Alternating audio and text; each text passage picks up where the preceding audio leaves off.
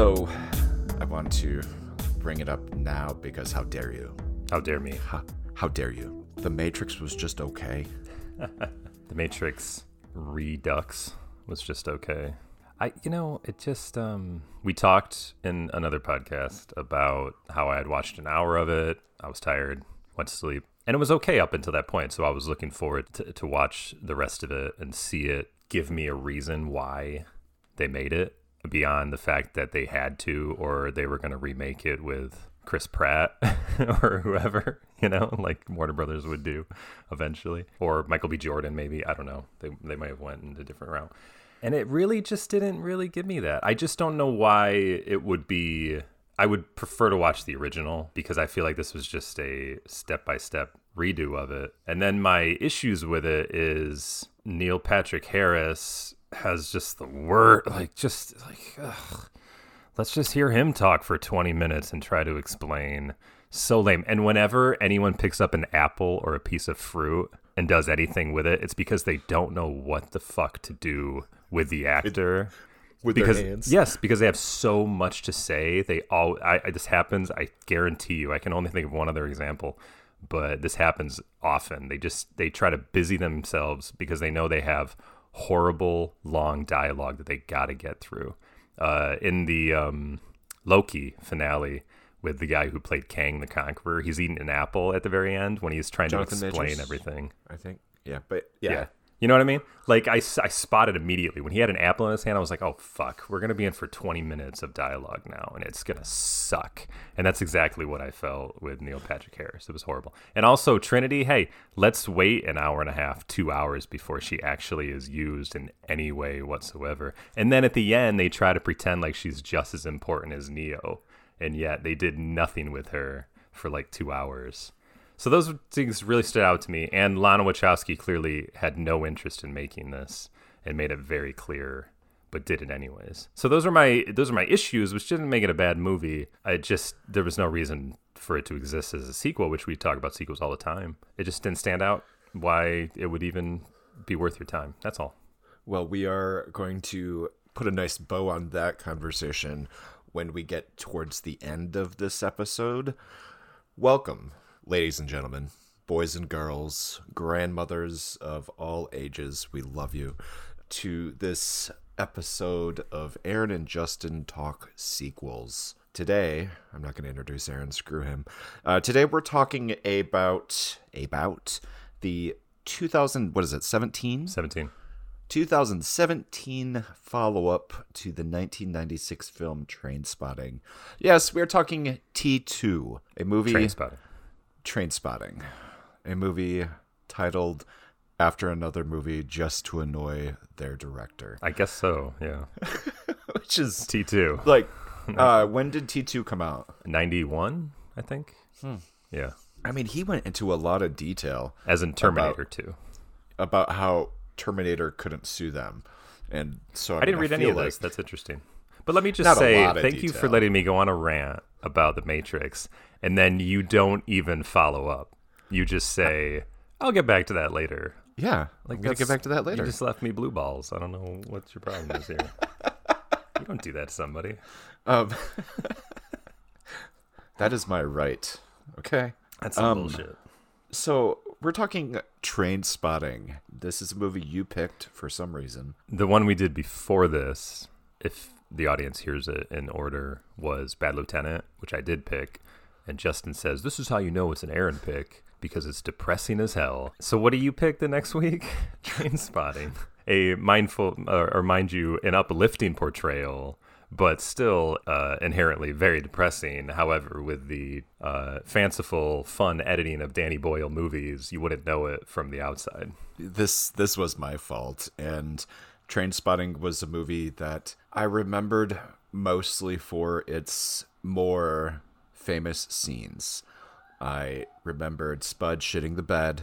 I remembered uh, Ian McGregor's dong, obviously. Who wouldn't? But past those two scenes, I don't know if teenage me really absorbed a lot.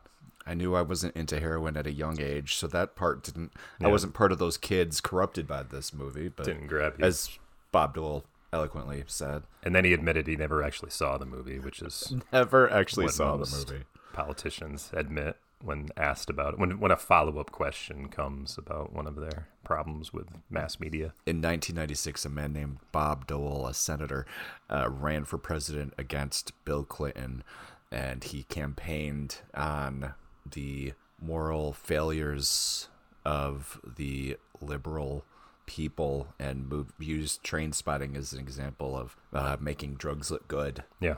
and how we're terrible people. And he had never actually seen the movie. Can you think of a film that had come out where something like drug use is glorified in an intentional way and how it's so cool and that kids should do it? Like, I can't think of a movie that actually is like that. Well, I mean, on the face of it, there's movies, but at, if you actually paid attention to the moral of the movie, That's what I mean. Like, if you're Bob Requiem Dole looking Dream? at it from the outside, no. Uh, they see they only look at it like showing or talking about those things corrupts youth. But the filmmakers and any artist would tell you we're showing and talking about those things to tell people this is what can happen, and it's always negative. I don't know anything that's positive. It's like uh, currently what's happening where they ban books. That's really weird. it's weird like they it's like they're educators. They understand that it it's not glorifying negative stereotypes or our past history. It makes people uncomfortable to see truths. We don't want to put that in front of our kids because it's uncomfortable for them. But it just looks bad you know? It's really dumb. I mean, did you see Maus? i didn't see it. I read it. Well, yeah, like well i guess i did see it. It was a graphic novel yeah, it was amazing it was one of those books Yeah. in the 90s it was great it's one of the few comics I still have. I, was there two editions? I feel like there's two editions. i think there was a sequel to it as well Yeah, I have both, I believe. But anyway, like it's insane to ban that. Stephen King uh, has a good quote where he says, It never bothered him to hear uh, when schools uh, ban books because you're given the title. So go to your library that's non school related and immediately pick up that book and read it because you're trying to see what they want to hide from you. Yeah, I read that quote. Was that the one that started with "Don't do any stupid bullshit," like standing outside think and yelling it. and holding? I didn't really care for that part. I paraphrased to make it sound better. I mean, I don't want. He sounds like a complainer for a little bit because you can certainly protest if you want to. I think that's fine. I just like the idea of what are they trying to hide from you? You should go find it out for yourself. Yeah, it's just the sensitivity. It's the sensitivity of people nowadays where they think that kids can't handle things or shouldn't be exposed to things. And I just don't think that's right because you try to be so progressive that you end up circling back around to being prejudice or a bigot. We, we don't want kids to read about this uncomfortable Nazi Holocaust thing you, where you circle around actually becoming a denier without even realizing it. That's nicely put. I like that. That's just what I Yeah. think. It's a perfect segue back to Train Spotting, the movie. No, Well, it's, not, but full good. of difficult subject matter, but I think the filmmaker uh, Danny Boyle and the writer uh, Irving Irving is it Welsh or Walsh? I think it's writer of the book Irving Welsh and screenplay by John Hodge. Yeah, I think they were trying to show a side of Scotland that even in the late 90s, they could probably see was changing because when you watch the sequel, everything's changed, as most things have. Like, it's just not the same Edinburgh that it was when Ewan McGregor's character Renton was growing up. But I think even in the late 90s, they probably witnessed a change, and it was just their way of documenting how hard life was at that point. I see it as them not glorifying it, but just, you know, showing us a slice of life in a fun, joyful, fast cut edit kind of way. Yes, the fest. I was very curious after watching Train Spotting if we had seen Danny Boyle mature enough yet, and if Train Spotting 2 would look like something completely different because he was set in such a different place. Mm-hmm. But he did a pretty good job of keeping the styles similar. What did you think there? You're better at Yeah, that. oh, I think for sure. The thing about Danny Boyle to me is that I, I he is train spotting. Like that's his way of making movies, and I like that. What's his name? Uh, who did Shaun of the Dead? What's his name? I, Edgar Wright. I think he's a similar. Maybe a little bit of Paul Thomas Anderson is kind of like that as well. But I think those guys are like three for example, are kind of originals in their craft of 90s filmmaking. So when anybody else tries to do this copycat editing, I feel like they're posers. But when Danny Boyle does it, I feel like that's the guy who does it right. And anytime he's made a Hollywood film, I always just feel like it's too much. Like Slumdog Millionaire, I just don't care for his kind of I don't care for him making those kind of movies because his style fits better with independent. So that's why Trainspotting to me is his ultimate movie. But admittedly, I haven't seen every one of his films, but I've seen seen quite a lot of them. Let's run through this real quick because this is the style of director that we don't cover very often. So he starts he starts in '94 with Shallow Grave. Have you ever seen it? I haven't, no, but it's also written by John Hodge, stars Ewan McGregor. They it's about some roommates who find a dead body and they steal uh, the money from the from the dead person, and they have to like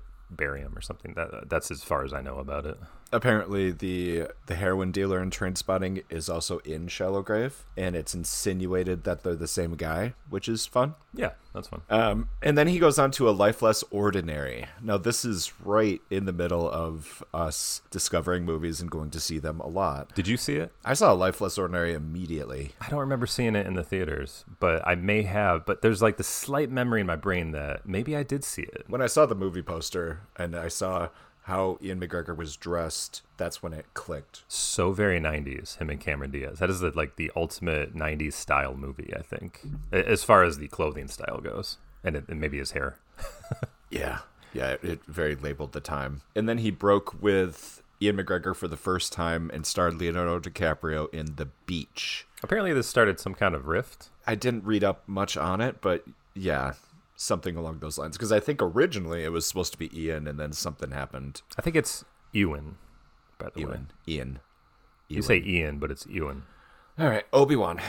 So him and Obi Wan have a split. He makes the beach with DiCaprio.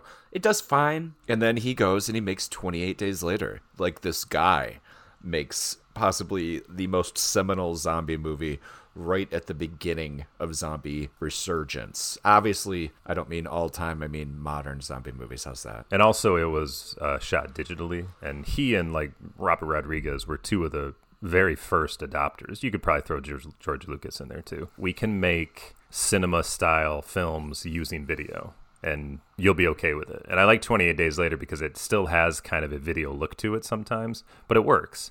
And the technology has only improved to the point where now, yeah, everything's digital practically, unless you're Christopher Nolan and stuck in the past doing film, which is fine. Yeah, so that stood out to me too, is that he was one of the early champions of digital, and it so worked with 28 Days Later, which is such a good film. Yeah, and so we have like four just solid, solid movies, and then we have millions. I remember uh, our good friend Doug wouldn't shut up about Millions. I don't know why. He, really? He just loved that movie and I had never seen it. It was about some kid. And then he does Sunshine, which I also have never it's seen. Like a space film. Yeah, sci-fi right? psychological yeah. thriller written by Alex Garland. Who's Alex Garland? Alex Garland directed. He wrote 28 Days Later, Sunshine, Never Let Me Go, Dredd, and then he got into directing with Ex Machina. Oh yeah, right. And then he made Annihilation. Oh yeah, that now, guy. Okay. Yeah. Interesting. Yeah, I didn't know he was the same same guy. Yeah, he's he's good. I like him. That's a pretty Big good fan. filmography so far. Yeah. So yeah, they make Sunshine. This guy can't just even if he has a couple movies that are whatever, then he goes and makes Slumdog Millionaire mm. and is at the height of the world again. Certainly his most Hollywood film. Academy Award winner, just everything. Didn't he win like that movie win all the Academy Awards? It won 8 out of 10, I believe. God. Yes. Yep. It, it was huge. Eight. It's just one of those movies, man. And then after that, he did 127 Hours, which I've also never heard of. Oh yeah, that's a good one. That's really uh, see that one I liked because it, coming off of Slumdog Millionaire, which I liked, but I was just like, eh, whatever. Is that the thing where the guy cut? True story. Really well done. It's a really good film, but yeah, it's a little difficult because his arm is crushed in a rock the whole movie, and then he has to cut it off with a like a penknife. that I don't think I could ever write. It's it's great. Watch. It's great. It's a great film. But yeah, it's one of those things where it's just like wow. But it's it's a credit to Danny Boyle's uh, directing and editing, where he comes up with fascinating ways to show how this guy is stuck doing nothing for 127 hours, and and this especially in the scene where he has to cut his arm off like it's really well done but you would do but i think you would feel the same way if you watched that movie because nobody knew Oh. where he was nobody could find him he was going to die you're you're you're building up to there to the point where you're just like wow i would probably do the same fucking thing or else pathetically die because you were too scared to do it so what are you going to do so it's a good film i recommend it you're going to watch it I'm never going to gonna watch, watch it. After that, he made a movie called Trance, which I've never heard of. i've never seen that Uh, starring, again, it looks good. A 2013 psychological thriller starring James McAvoy, Rosario Dawson.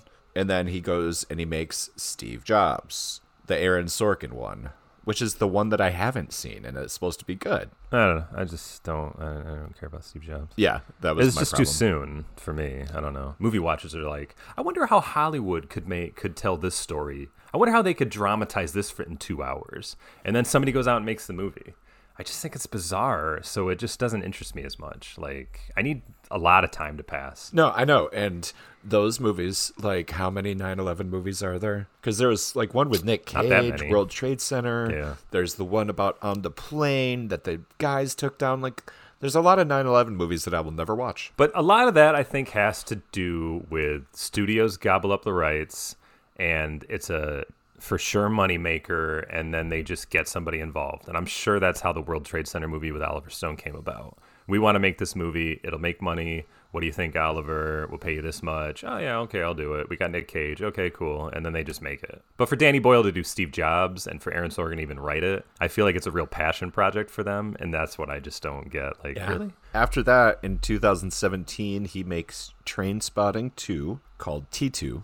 And they said that was an issue with search engine optimization. Like T2 would just pull up Terminator, Yeah. so they had to do T2 train spotting for Right. people to be able to find it. And then his last movie was Yesterday, which I didn't even realize he did I yesterday. don't watch it. Yesterday feels like Slumdog Millionaire to me, and that I just has no interest. I just think it's a cheesy plot, and I could care less. That one I wanted to see. Cheesy, I can go for. Yeah, I, never love the Slumdog, Beatles, though. but I'm just like, ah, this is dumb. Hey, you know how you love the Beatles? What if they weren't there? I know it's such a. s- I don't know, man. It could be a good film. I'm not saying it's not, but I just was like, really? All right. So the biggest thing with Danny Boyle's filmography, so he's got one, two, three, four, five, six, seven, eight, nine, ten, eleven, twelve. He's made thirteen films. Pretty good. How many has he written? He wrote one. He wrote 127 hours. Oh, you wrote that. Oh, okay. So you're so used to writer directors showing us their vision. This is a guy who doesn't necessarily write the stories. He just has a vision for how the stories should look. Yeah. And I just always find it interesting when these guys with a strong directorial vision don't always write their own shit. It's because you know what a Danny Boyle movie looks like. It seems like he en- he encompasses every part of the movie that it almost doesn't even matter that he doesn't write it because it becomes such his vision. I think like a, more than a lot of filmmakers. So it doesn't bother me to, that he doesn't write them. I mean, it never bothers me. I mean, because that's that's the movie business. It's a collaborative business. You have writers, you have directors. I think I gravitate more to films where people actually write and direct their own stuff just because I am way more of an auteur where I just think if you're even going to do a movie, why wouldn't you just want to be a part of every reason it's being made from the inception to the conclusion? That's just me. Yeah, I completely agree. Another guy that comes to mind is Tim Burton. Tim Burton doesn't write most of his stuff. Yeah, right. And even him, but when he started, he made movies because they were generally his idea, and that's why he went after it. He would just get people that were better at writing than him to write them. But then it obviously moved away from there once he was out of ideas. Obviously, Once he had creatively dried up. exactly. Also, it, which coincided, I'm, uh, that's not verified. I don't know if this is the truth, but uh, it kind of coincided with him actually starting to kiss women. Like when he was able to start date and figured that out, he got a lot less dark. And Oh, okay. When he became when his uh, creepy goth exterior became a uh, thing that actually attracted women instead of repelled them. yeah, Yeah, you could be right. Well, I mean, I always say like people end up making their worst movies because they have uh, all the money in the world to make it. Uh, when you don't have any money to make a movie is generally when you do your best work because you're more creative and you have to think things through. That's probably why I think Trainspotting is his best film. In simpler terms, people always seem to make their best work when they're not happy. That too, yeah. When people start being fulfilled and happy, then it's like, oh, all down the toilet. Yeah, and when nobody knows what you're doing, nobody cares what you're doing, nobody likes you, nobody's interested in you, that's when you tend to do your best work as well. But when everybody loves you and they want you and women love you, yeah, you probably don't have to try as hard. That's Tim Burton. That's Tim Burton. no offense. I love Tim Burton. Because you yeah. know what? Tim Burton still comes back around every once in a while and makes a cool movie. So I got no problems. If he wants to do some Disney crap every once in a while, like Dumbo, eh, whatever. The kids liked it. Yeah. The reason I thought it was interesting that he didn't write Trainspotting is it's another of many 90s movies, some of which we've talked about on this podcast, that have young characters that have absolutely no idea what they're doing with their lives and or they're wasting their lives. And it just hit me when i was watching the first train spotting that jesus we watched a lot of this shit in the 90s yeah. I mean clerks is the easiest example. And it's all about this generation that have no idea what the fuck is going on and we're watching different segments of it react to that. What the hell was the 90s in terms of this gigantic shift in the way that people viewed growing up? I'll take it back a little further, and we've talked about these movies too. Uh, the new Hollywood films of the late 60s, early 70s. This is when that started because all these disenfranchised people that were born after World War II grew up and were asking those same questions. What are we doing with our lives? So like The Graduate, Five Easy Pieces, The Last Picture Show, those are the kind of movies they made in the 70s. And then all these 90s directors grew up on those movies. So I think they watched those movies like Tarantino, Kevin Smith, Danny Boyle. Those were some of their favorite movies growing up, and they were asking the same questions in this new generation of Gen X. And that's why we're getting new Hollywood 2.0, basically. I would maybe throw Pulp Fiction into there, but that's more about like gangster stuff. Arguably the same topic, just the people themselves are older. Like, yeah, Reservoir Dogs kind of thing. They're older, they're professionals, but they're still asking those same questions, perhaps. Roughly the same age group as the guys in train spotting too We'd be seeing them be more mature in doing that kind of depravity. Yeah, that's true. Yeah. It's maybe more Reservoir Dogs than Pulp Fiction, just because Pulp Fiction to me is like Sam Jackson's film, and he's definitely. I mean, he was all, almost like fifty probably at that point when he was making that movie, so he doesn't count as a kid, and neither does John Travolta or Bruce Willis. So I don't know. I don't know how that fits in, but the style of filmmaking uh, compares in my mind, I guess. But even El Mariachi, for instance, you know, like there's a young kid who doesn't know what he's doing with his life and is just trying to make a go being a musician or something and he gets mixed up into shit. So I would even maybe throw that kind of movie in there. Holly- New Hollywood 2.0. That's what I'm thinking. And Danny Boyle was right in the middle of there. 19. Uh, sorry, I got distracted by um, the underage chicken train spotting. Yeah, Kelly Macdonald, for sure. Yeah, because I couldn't. Not really. I was looking through her filmography, uh, but no way. I don't want to shit on what you were saying. Um, had you finished your thought? Yeah, I think so. Sorry. No, well, you were talking about disenfranchised youths kind yeah. of movies, and yeah, I agree with you. This is one of those movies. So, given that we've watched a lot of them, especially when we were teenagers, did they fuck us up? they didn't fuck us up, but it certainly made me ask a lot of questions, and I think it it more more so music that I got into at the time, but also films led me to do what I do today, you know, I like to be creative and I got jobs that I didn't have to have any schooling for. I just used my own talent and creativity. And that's how I've always uh, been employed and got jobs and kind of just did things in my own way. And luckily, I found places to uh, be employed that let me do that. So I think that music and movies have, have really uh, that we saw in the 90s led me into what who I am today. So I don't know if Train Spotting stood out in my mind as one of those movies at the time, but I see it now. Well, let's run through this plot real quick. There's some young men in another country. They do a lot of drugs. They sell some drugs, and it kind of ends. The end. That's Trainspotting um, for you.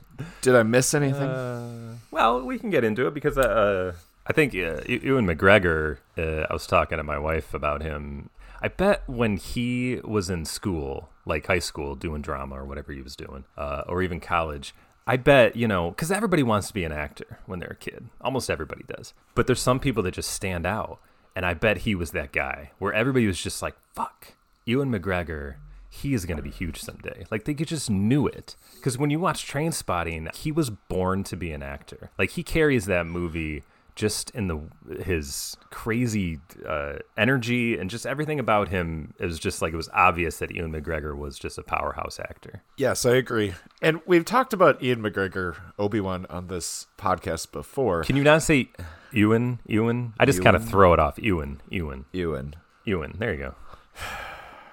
We've talked about Obi Wan on this podcast before, and how he doesn't have a lot of huge hits. He's got a zillion movies, Yeah. and he's a workhorse, but his hits are far and few between. But everybody knows him, Yeah. and Probably because that, of Star Wars, I would say. Well, yeah, but I mean, people know Ewan. E- Ewan. People See, know when you when you think about it, you mess it up. But you just gotta let it, let it fly off your tongue. Ewan, Ewan. people know Ewan McGregor. There you go. But this movie is fun because the casting is so spot on. Even though I hadn't remembered or watched this film in 20 years, you remember each and every character because they were so damn distinct. You remember Spud. You remember Jonny Lee Miller.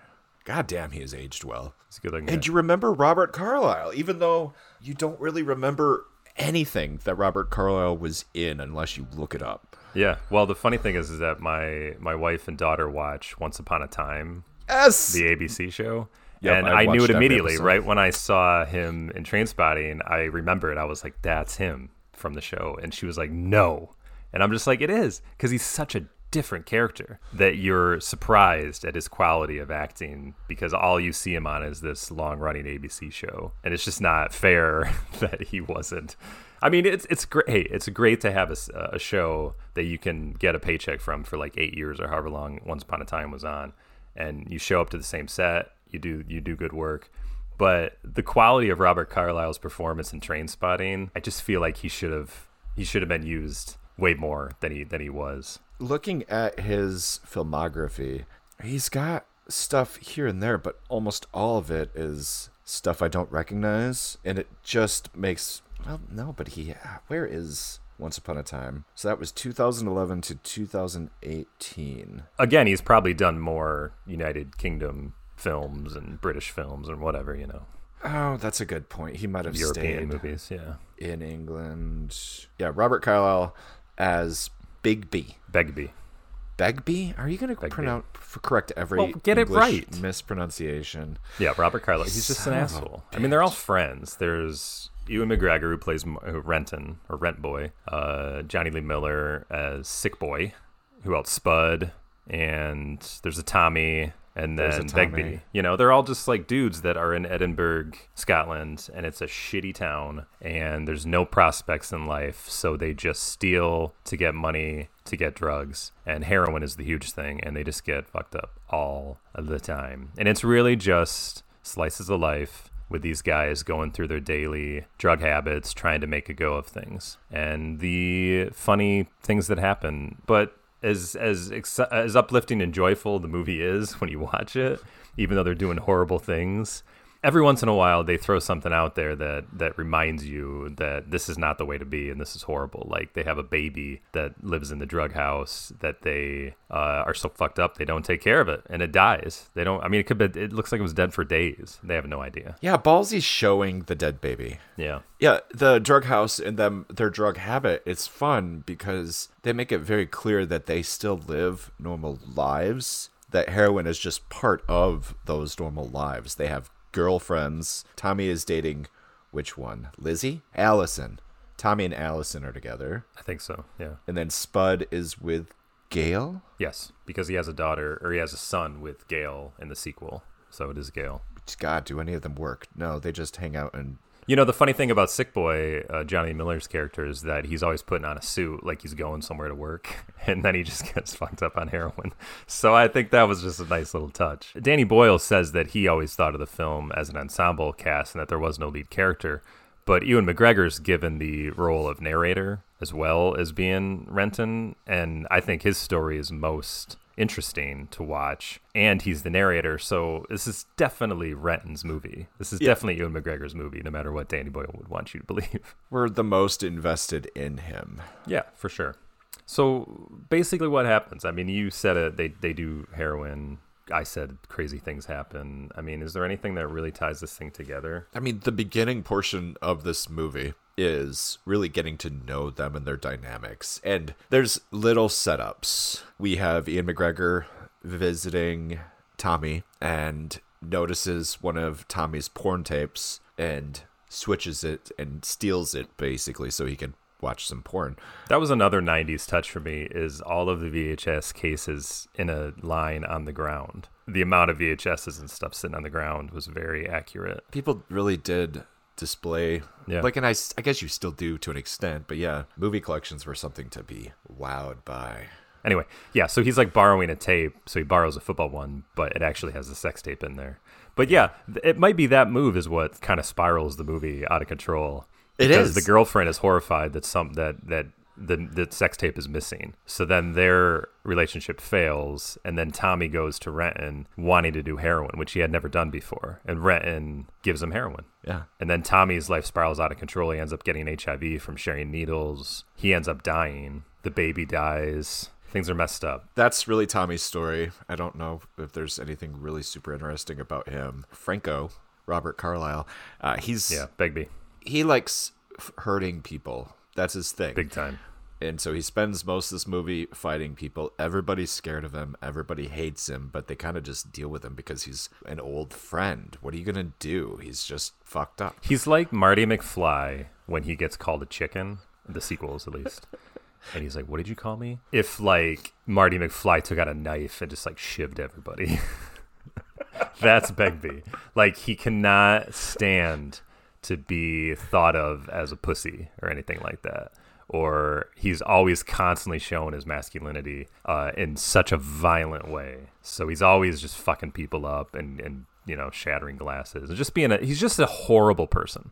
That's pretty much what it is. First half of the movie sets these characters up. The second half of the movie is a drug deal. uh, Spud and Renton get busted for shoplifting, and then the Tommy dying from HIV kind of coincides with Renton getting cleaned up. But his version of cleaned up is going to like Spud gets six months in prison. Renton just has to go to rehab.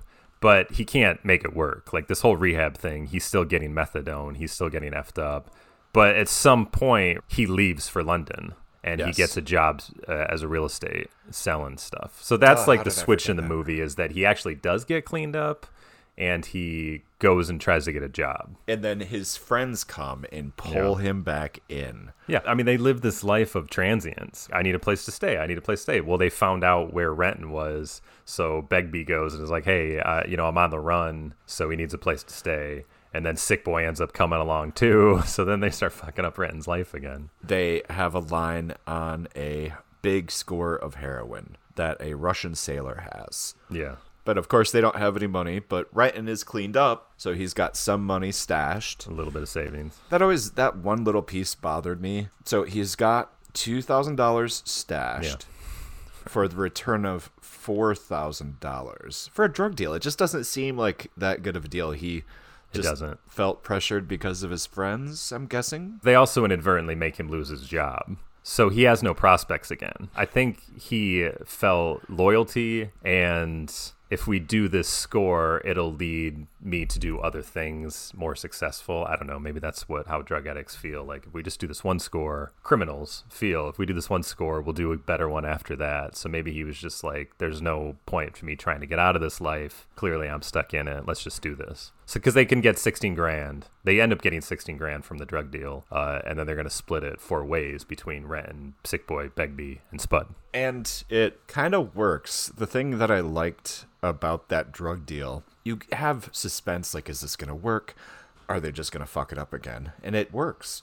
It works because the guy that they're selling the drugs to doesn't even respect them. They're doing something that they feel like is big time, but to everybody else in the room, they're just as much of a loser as they think they are. That is a running theme throughout both movies is how much of a loser they are. They're basically posers that try to look cool. So another reason why I don't I really don't think the movie should be glamorized. It's clearly telling you that this is not the way to be, but you can have a little fun with it. But it all ends up shitty anyways, so don't be this way. Uh and then is at this point where Renton is like it's not worth it. Like I want to try my own thing. I do want to maybe do something real with my life. So he ends up stealing. Is that what you took from it? That's how I took it. So he just takes the money from everybody while they're sleeping and runs off with the 16 grand. I don't know if the movie had a marked moment where you're supposed to realize that there was a change in him or if he was always the different cleaned up Renton and he was he didn't want anything to do with it. He'd been dragged back in. He was doing it from loyalty with friends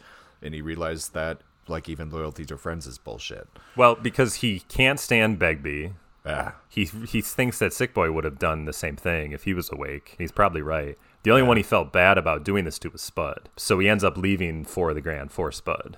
I guess in his mind he made he made the right choice. And then he heads off with the 16 grand. And that's pretty much it. Or 14 grand after he gave four to So the movie ends. uh sorry, 12 grand after he gives four to Spud. Yes. Good job with your math, buddy. I don't want to sound like an idiot. I'm so proud of you. That's going to be one of our first pieces of merch someday. It's just a minus T-shirt that has 16 plus 4 equals 12. Um, and yeah, so this movie that we were all watching ends with the lead character screwing over everyone, deciding that the only important thing is himself, and leaves. Leaves his family, leaves his friends, and that's it. I think it is. e- It was easier in '96 to disappear. Um, it'd be hard to do that nowadays. Somebody could always find you. The IRS has a new website. They're working with a third party contractor called ID.me, and it's a secure login for government websites. And mm-hmm. you literally have to submit your photo, your license, and then have them scan your face. Face ID technology. So my face imprint and my photo are in a government database now so that when they have the cameras on the streets and they do that scan, they're going to be able to mm-hmm. quickly scan and, and it's creepy. Yeah, it's science fact now. It's not science fiction. Never say that again. Never. Never. Um, science fact is not a thing we're making real. Uh, tweeted Uh, Aaron. Yeah.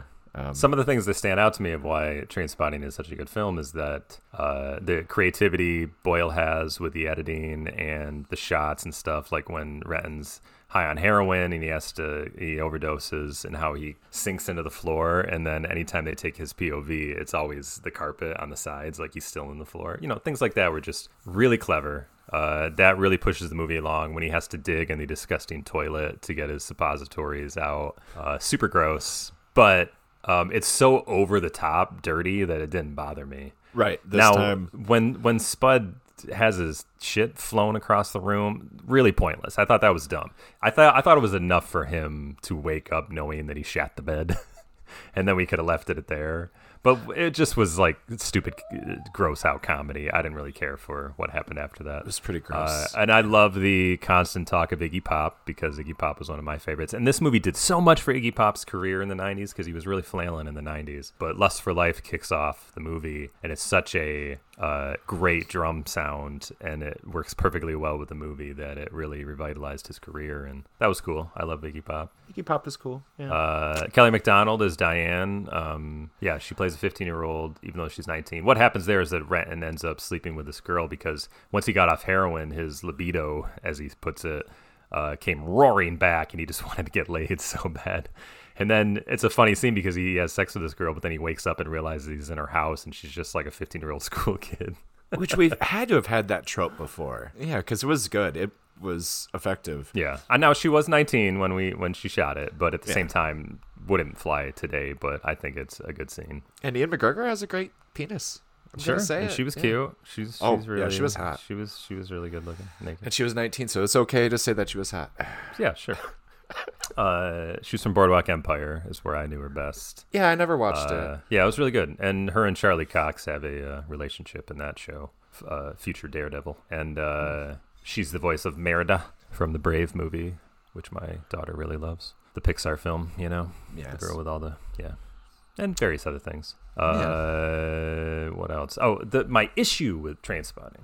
Yes, your issue. My issue with it is that it's a very good film, but they just create story elements out of nowhere. There's these drug addict criminals, and every day they come up with a new reason to get more drugs. So all of a sudden, we're just going to create this thing where these Russian sailors have all this coke or heroin and then we're going to do it. So they just it just came out of nowhere where they're just like, "Oh, this is what's going to happen." So then the last like fourth of the movie becomes it becomes all of a sudden a score film where they just have to do this score. It, it's like a to me it's like a 90% great film and then it just ha- it just ends kind of like your ab- your uh, average score movie. I haven't read either of the books, so I can't comment. What I understand about the book is that it's full of like a dozen or more characters where there's so many characters in, in this world that Irvine Welsh grew up in that he gives everybody their own story. And when John Hodge was writing a script from this book, he took what he thought was like the four most interesting characters and made a story around them. So I guess the book is way fleshed out with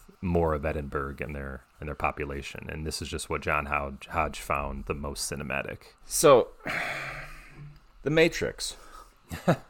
Yes. It feels like we have a whole bunch of movies like Trainspotting and Clerks and even The Matrix all yelling into the void. What the hell is the meaning of this life? Hmm. What are we trapped in? And it always feels like we get a sequel that is these characters 20 years later all saying there was no secret and it was all bullshit and this is life and we have to come to terms with the fact that life isn't that exciting and we should settle for what we have. Or in the matrix's case we have people that have the argument here it always feels like is what is this american dream what is this thing and how am I going to best use it? And the sequel is the American dream is bullshit. We just have to do our thing. And the fun thing about and I'm this is a new thought right now right here. The Matrix is fun because it's almost like the Matrix is the American dream and it traps you and you always sit there and wonder what the fuck is this? And it's not until you break free from that illusion where you're able to come to terms with what life is. So in Matrix Resurrections, once again, re-trapped by the American dream. And once again, they're breaking free and they're older and they're wiser and they realize that the only thing that really fucking matters at all is me and you. So it's a theme that repeats, and we see it repeat again here, where we once again see the same cast of characters really past the point of wondering where the American dream was and them kind of just coming to terms with the fact that this is their lives. But unlike unlike the Matrix Resurrections, to me, this one, Trainspotting 2, did it in a way that they did a different kind of movie and they made it exciting with its own story. They didn't just regurgitate everything from the first one. All of these sequels is that thing that we get though. Like and it's kind of a statement on its own that the sequel is a lot like the original because nothing really changes, not in our lives and not in their lives. Yeah, I see your take on it. I'm just saying that T2 Trainspotting is a different kind of movie because the first one was about whatever they just came up with to score heroin. And this one is more, to my viewing, Begbie's movie, and it's a revenge tale it, it doesn't start out as a revenge tale, but it, it, follows that trajectory and then ultimately becomes a revenge tale and is a little more action oriented at the end. Uh, so that to me was a little different. That's that's how it, it proved itself worthy of existing differently from Train Trainspotting. Even though, of course, yeah, it's a it's a sequel to that movie, so it shares a lot of the same uh, elements, but it becomes something different. Yeah, they made it 20 years later on a budget that was next to nothing, and he says he did that on purpose to keep it true to the original. Um, budget of 18 million, box office of 42, so at the very least they broke even. All the actors got paid the exact same amount That's with cool. the promise of back end if the movie was a success. And it came out and it did well and it was regarded well and that is it. There were some camps that said This movie was a terrible failure, and some camps that said this was one of his best movies. So Trainspotting 2 takes place 20 years later, and it's Ewan McGregor Worse. uh, coming back to town. Literally has not been back since he stole all of their money. So he knows by coming back to town that he's potentially in for some trouble. The first thing he does is he visit the visits the family house. Uh, his mom has died. Dad's still there. I feel like that's the reason he came back, is because mom died. no, he was homeless. Yeah, but he could have went anywhere, and I don't think he would have went home if not for the fact because they set it up that way. Like he comes home and he they immediately start talking about his mom. She did this and she did that, and she left the room just like he wanted it and stuff like that. So anyway, whatever. It doesn't matter. I just felt like that was the reason he was finally like, all right, I gotta go home. I don't know. They, and I don't know Doesn't if matter. they necessarily really say. So we start the movie with him uh, having his long Ian McGregor hair, Ewan McGregor hair, on a treadmill, and he has a heart attack. Falls straight off backwards. It was awesome. Pretty good scene. You don't know what's. I assumed that he was really high on that, and then he collapsed because he was really high. No way people do drugs and then jump on a treadmill. It just doesn't happen. Maybe drug addicts do. I don't know. I guess not his kind of drug addict though. If he was still on heroin, I don't think he'd be doing a treadmill. Starting off in a gym immediately told me that like, well, Renton's cleaned up and he's a health nut now, and he really has got his life together. Or they want you to believe that. next thing we know, he's coming back to town, visits his dad, his mom's dad. They did a really cool thing with mimicking scenes because another way that this movie ties together with The Matrix is they do a really good job of layering in the old movie into the movie. Like where we see those little flashback scenes. It reminded me a lot of the way they used it in The Matrix. When he's sitting at the kitchen table with his dad, you can still see the mom's shadow on the wall. Did Yes! It was that awesome. That was messed up. And then he immediately goes to see Sick Spud. The, one of the other uh, things is when he's coming into town, Edinburgh has been gentrified. Like a lot of places in this new millennium, especially around 2020, everything's cleaned up. It hasn't hit every portion of every every place in their area, but for the most part, I mean, he's on this nice commuter train and he's driving through all this. You can see like H and M and Starbucks and all these stores just everywhere. Like it's clear to him that like this is not the city he left. Like it's definitely not the shithole it was. Sick Boy, he has purchased the bar that they hung out at. He said it was his aunt's. Really? Yeah, he said he took over his aunt's bar now. Wasn't it the one from the original? I don't know. I'm not sure about that. Huh. But he said the the great gentrification wave has not reached him yet because he's still kind of in a shitty part of Edinburgh. Well, no, isn't every building torn down around the bar except for the bar? Yeah, but nothing's been put in its place. It's Right. just for some reason been torn down. So or So, it all yeah. just fell apart. Definitely doesn't have a lot of business. But I think that also helps for what they try to do later in this business they're trying to create is that nobody seems to be paying attention to what he is doing out there. So that's why they feel they can get away with it. Because they're still in the shitty part that nobody wants to touch, I guess. So yeah, he meets Sick Boy back in the bar. But we do learn more about Sick Boy before they meet up, and that he's still uh, apparently a drug addict. He does coke a lot, but he is doing these extortion things with his with his Bulgarian girlfriend, Oh, yeah. who's a prostitute or a high priced escort, where they record her having sex with businessmen and, and people with families and high paying jobs and without their knowledge obviously. And then they and then he uses that recording to blackmail them into getting money. So he's 20 years later still living a shitty life where he's a criminal. He always seemed like the character that wanted to be the gangster. And what are you when you're like a teenage kid and you want to be a gangster? Like you're just doing stupid shit. But he never really graduated to anything. This is like double A ball, and he started at triple A 20 years ago. No, he started at single A 20 years ago. Maybe he was practice league and then he moved to single A. Yeah, something. Gotcha. But he, he's pretty low tier. Renton's back. He goes to visit Spud, who is still a drug addict. well he apparently cleaned up and he was with his then wife Gail and they had a son named Fergus. But because this is the stupidest thing.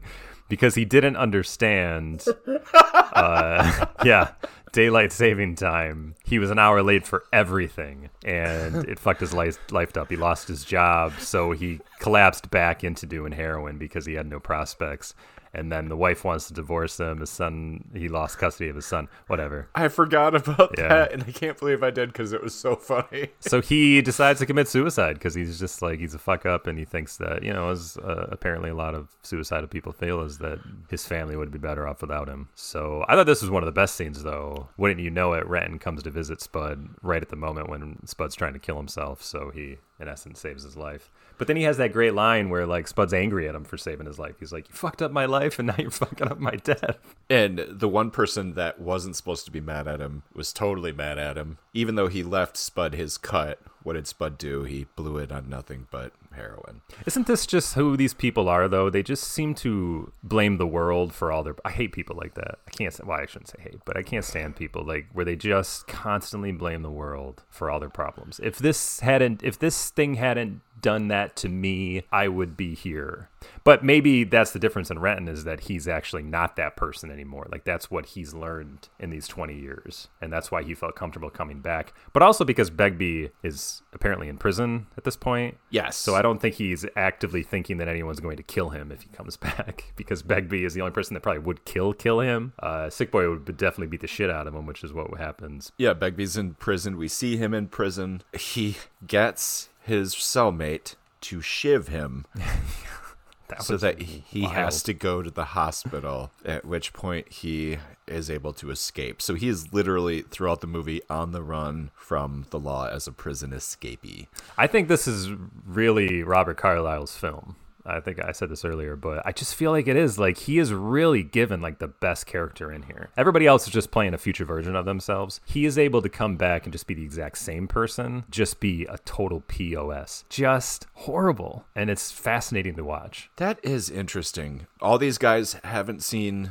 Renton since 20 years ago. He's been somewhere else, life stories and character growth. Begbie has also not been seen by them since that day 20 years ago, but he's been on pause. He doesn't have life experiences. He's been waiting for his life to start again. And so, yeah, he's the exact same. That's a nice observation. And I'm fascinated by he's given a second chance. Well, he's not given. He steals a second chance at life because he escapes. And what does he do? He has no even desire to change. Like he just wanted to get exactly back to what he was doing. So he starts stealing again. And yeah. He is the most uncomfortable character. Everything about him and that actor is amazing just because we know people like that. Everybody mm-hmm. knows somebody like that that you're friendly to them because it's less work than having to deal with the fallout of telling them what you really think. totally. And so you always have to tiptoe around their feelings and try not to piss them off. It's so real.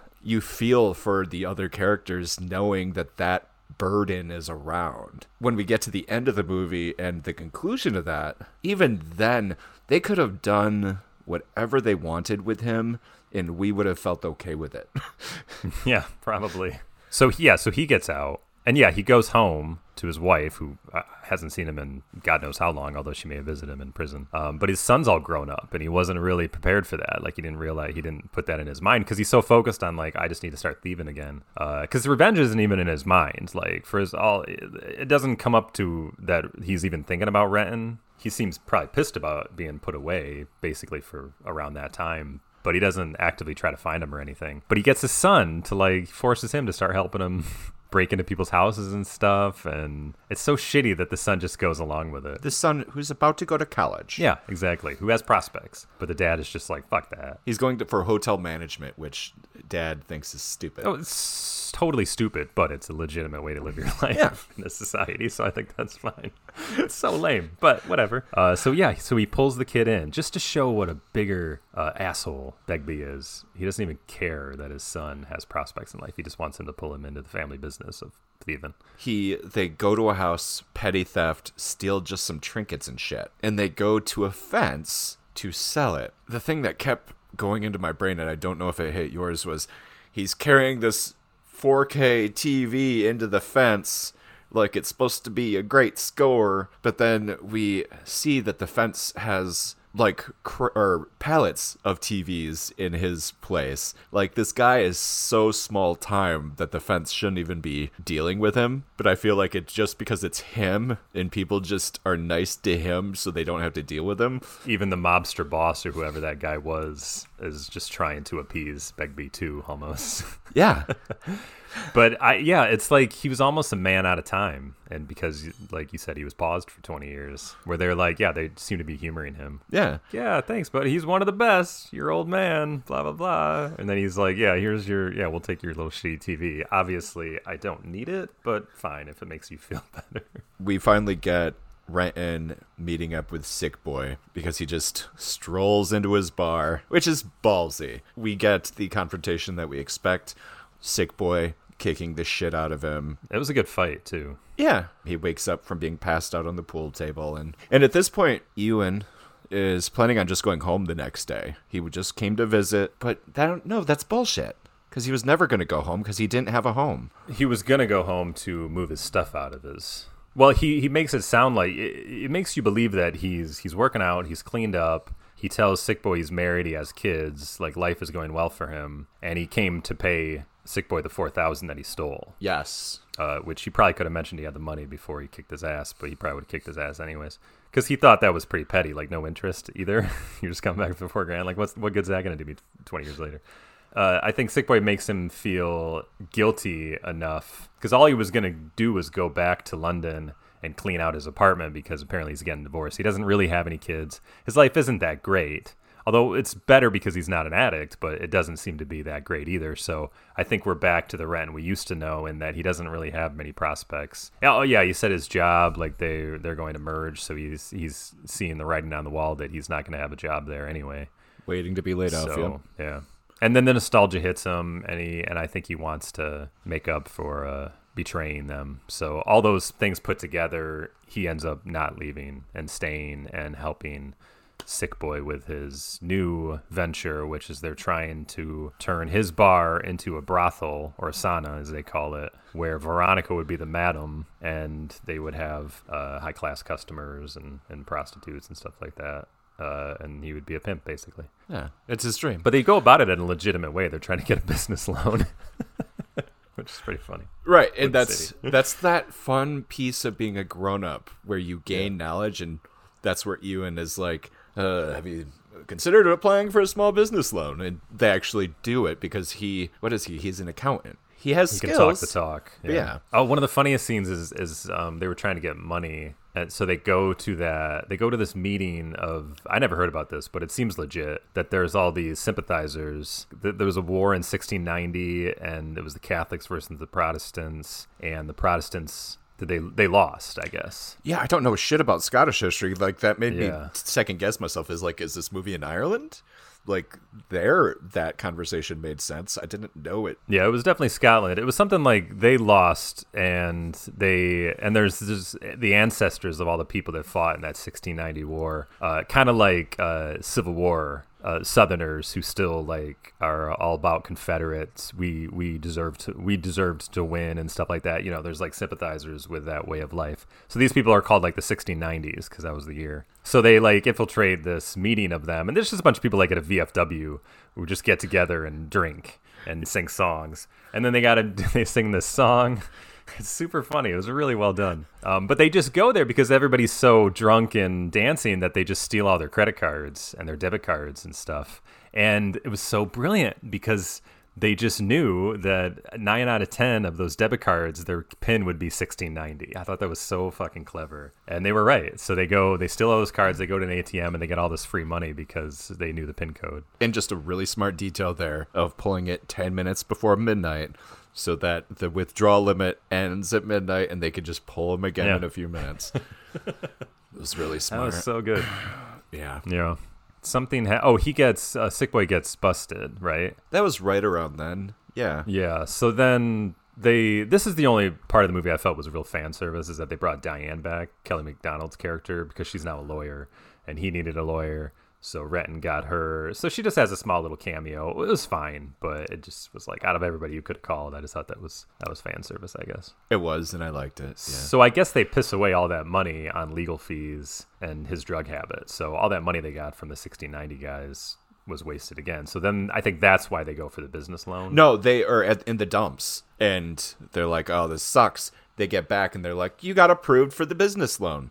Right. They Yeah, had yeah, applied for it way earlier, forgotten about it. Yes, you're right. and then they got it. Yeah. Oh, and they bring in Spud because he was a construction worker. So they have him help to build the brothel. So that's how he's involved. I think that's about all the setup you need, isn't it? Because that's how you get those three guys back together. And the thing I really like, Spud's redemption story in here is probably my favorite part of the movie. We've said it before, we'll say it again.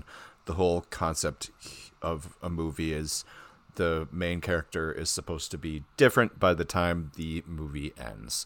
If he's not different, then what was the point? And sometimes that's the point, and that's cool. But so seeing Spud go from death to new life by the end of this movie was awesome. I think it's more Yeah, Spud's movie than anybody else's. Do you? Okay. Yeah. But yes, they bring in Spud and he handles the construction of the second floor and it starts looking awesome and we see them slowly building and somebody makes Spud start to write. I think it's Sick Boy's girlfriend. Veronica. Yeah. Yeah. Because he's always telling story. Because they're kind of working together. Like she's the uh, interior designer almost for his construction work. So they just start talking, and she likes his stories. She tells him to write his stories down, and he thinks that's actually a good idea. Because Renton, when he was trying to help him after he saved him from suicide, he's like, getting clean isn't how you don't do heroin anymore. You have to be addicted to something else. Like you'll always be an addict, just make it something else.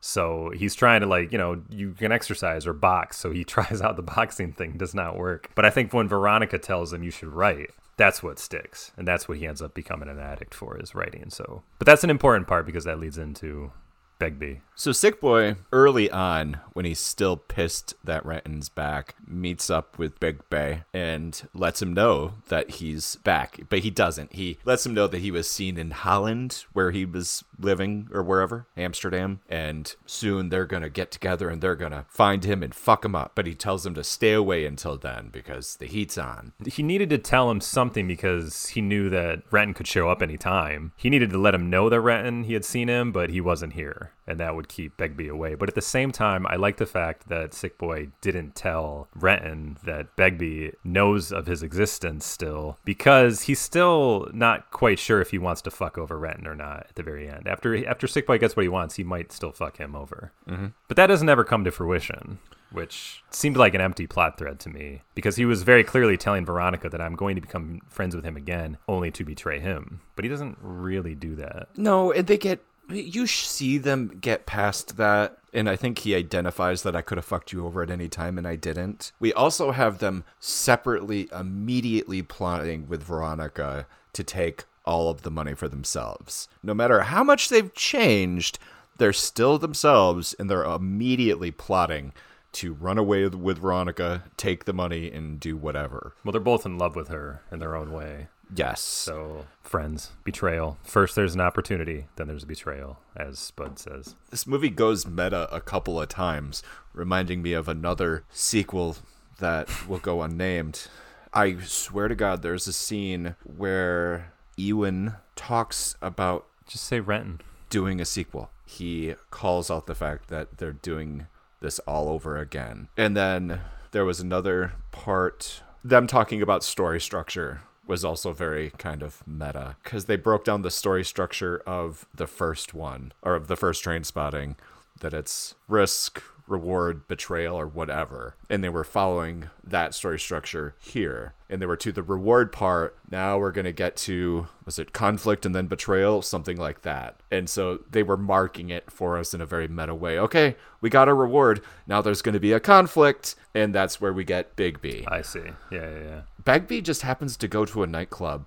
Oh, we forgot about the Viagra. Well, there's a running theme in that he he's home, but he is seeming to have uh, issues having sex with his wife. So he's hanging out at that place where he sold the TV to, and there's all kinds of Viagra pills in a fridge. And it didn't seem to come necessarily out of nowhere. It, it seemed legitimate that this place trafficked in everything and, and appliances and like stolen goods, also pharmaceuticals. So he just happens to have, find the fridge with all these blue pills in it and they're Viagra. So, but he left his wife because the son was telling his dad, I don't want to do this anymore. Like, I'm not you. I have prospects. So Begbie was like, fuck all you. And he leaves. So now that he's got Viagra, he wants to get out on the town and go get laid. So that's why he just happens to go to the same nightclub that Sick Boy and Renton are at. Right. I mean, it's a funny scene when they both realize they're sitting next to each other in the bathroom stalls, Renton and Yes. Begbie. It's it, obviously a huge coincidence. It comes out of nowhere, but they both realize by the voices that, oh, fuck. So then Begbie realizes that that Sick Boy lied to him, that Renton is back in town, so it becomes a good chase. Uh, there's a confrontation in a parking garage, but Renton makes it out with just getting his arm cut. It's pretty fucked up, but I mean, it's staged really well. I feel like Danny Boyle really knows how to shoot some action. He was going to do the James Bond movie after this. He was going to do the, the No Time to Die film. He was up for that, and he dropped out of it for whatever reason. I feel like he could have been a good choice for it. Yeah, he coulda. And I think maybe this movie kind of showed his skill in directing action. Obviously, he's done other action type movies like 28 Days Later and stuff. Anyway, so it all comes to a head, right? Because Begbie is now actively looking for revenge against Renton, Yes. and he goes to Spud. Yep. And this is the part where I think is a nice. Well, before he goes to Spud, he goes to his family one last time and kind of has a uh, an emotional moment where he he basically admits that he's a man out of time. Uh, this is not how it was for him growing up, where he his son has prospects and that's not something he had. So he wishes his son good luck. And I thought that was like, wow, like this guy's such a piece of shit. But it was kind of a nice, touching moment. And then he goes to find Spud to intimidate him into finding where Renton is, and that's when he realizes that Spud has been writing down all the stories. But he loves hearing about himself Loves hearing about himself. and I thought that was a great scene, like where he's he he's such a good actor in that in that in that scene where he makes Spud read stories of his past. for me it's the tension with the way that he uses the character and the way they treat him you're sitting there worried about spud in that scene and when you see that turn where his ego has kicked in and he's happy that spud's been writing the stuff down like you feel that relief but you're still always a little scared that he's going to cut him for no real reason Yeah, he's gonna kill him anyways, is what I was feeling the whole time. but he does let him go.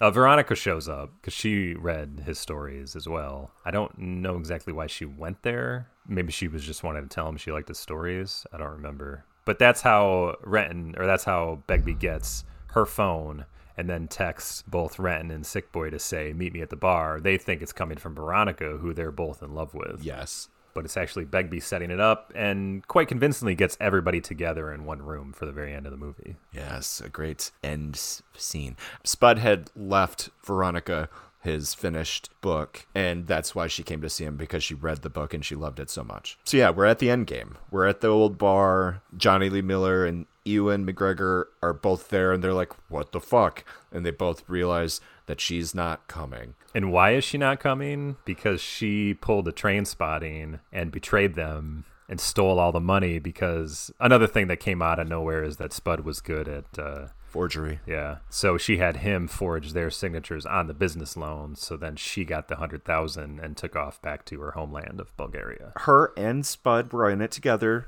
She he got fifty percent. So we have Spud turning the tables and doing what happened in the first movie. But he doesn't want the money because he'll just piss it away. So he wants her to send it to his family. Yes. So yeah, everybody betrays each other. But now we have the four of them because Spud goes to the bar as well to, to to try to warn them, but it's too late. Begbie's already there. They all fight. There's some great scenes in this fight. Like this is a good movie. I don't know if we've said it, but both of these movies are good movies. You should watch them. Yeah, both these movies are good. Danny Boyle is a great filmmaker, and I don't think I've given him a lot of credit before today. Everything is so damn visceral in these movies where you're you're in there. Uh, there's a part where Begbie throws Ian McGregor through a floor. Ewan McGregor through a floor. The way his back kind of lands on one of the rafters in that scene, like I felt pain. Yeah, like I was it looked- it looked squirming during this fight. It was so real. Well, he almost gets he falls on that rafter and then he gets tangled up and he's getting hung. And Begbie is just gonna let him basically hang himself. But uh, Sick Boy comes up, they all get into it, and then Spud, who's kind of a wimp the whole movie, he finally Yes. takes a toilet because you know it's under construction and nails Begbie with it and knocks him out. They tie him up and they throw him in the trunk of their car. So that's pretty much how that all wraps up. Spud having his spine for the first time Mm-hmm. ever, standing up for himself, taking down the biggest bully in the whole world. Spud's movie. And then what do they do? I mean, he's been a Begbie's been a fugitive this whole time. So all they had to do was drive the car to the police station, and that's how he he's in the trunk as the police are coming out to see like what the fuck's this about. So that's you know they took care of him, so he'll just be back in prison. Yeah, So they just nice. took him back to jail or prison. Yeah, they didn't have to kill him or anything. They're not murderers. But they could have. Like they could have killed him real good. But we have this moment before the fight really starts. Ewan is hiding in a mirrored room. Begbie is coming there, and Ewan starts Begbie. telling him a story. um. Oh shit! What was he talking about? I don't know. This time I did not ruin your train of thought. You did to yourself. Um. so the this movie's good. It's just yeah. Yeah. Okay. Well, see you later. I just I appreciated that they did things differently with this movie. They they they did the same movie, you know, they gave it a proper sequel because it's the same kind of film, it's the same characters, but they kind of changed the genre almost and a little bit near the end. And I thought that was nice. It was a nice action film as opposed to just a score movie. Danny Boyle, he's like 60 something, and he does a great job of capturing that middle aged, where do we go with our lives now? How we're talking like you have the teenage angst movie, and then you have the middle aged angst movie. Is there a genre of elderly angst movies? Like, because I don't think there's ever a point where we're ever not angsty, other than maybe. I think like um one that always comes to my mind is uh, as good as it gets with Jack Nicholson, the James L. Brooks film. Yeah. Like that is an that is an old person uh, angst movie, the way he is. Yeah, that's pretty good. But it just makes me wonder if, you know, after we get out of middle aged, you either open up and you're free and you've accepted the world as it is, or yeah, like right now movies are telling us that old people have given up and there's nothing to their lives. There's no angst or anything. Well, where do they go from here? They're in the exact same. They don't make it any further. They don't have the money. the The only thing they're going to do is come up with another way to get in trouble. Basically, that's all they can do. Yeah, because this movie ends with Veronica back in her home country, mm. reunited with what appears to be her child, and she's the winner. And once again, everybody is the loser because when you. What is the moral of this story? Once a loser, always a loser. Once a loser, always a loser. Oh, uh, another thing is that the whole brothel thing fell apart because there was another. There's an actual gangster called O'Doyle or Doyle, who runs all these things uh, in uh, in and around Scotland, and it's just like, what were you gonna do? Were you gonna take my clients? No, this is never gonna happen. So he intimidates them and makes them drives them out to the woods and makes them strip down so they're naked and he makes them have to go home naked just to prove his point like you're not starting this so the whole thing just falls apart on him Yeah. and he's very clearly telling them, and you're losers, right? You know you are, right? And Jonny Lee Miller's like, yeah, we're losers. We are. So they never get ahead. They're just, they're always losers. So they're really the only thing they can do is, um, I guess, in T3, they're going to just come up with a new scam to try to shit away their lives and maybe be successful someday. with Clerks 3 at the very least, in theory, he's a successful small business owner. Like, there's no setup here for T3 that sh- has them coming out better.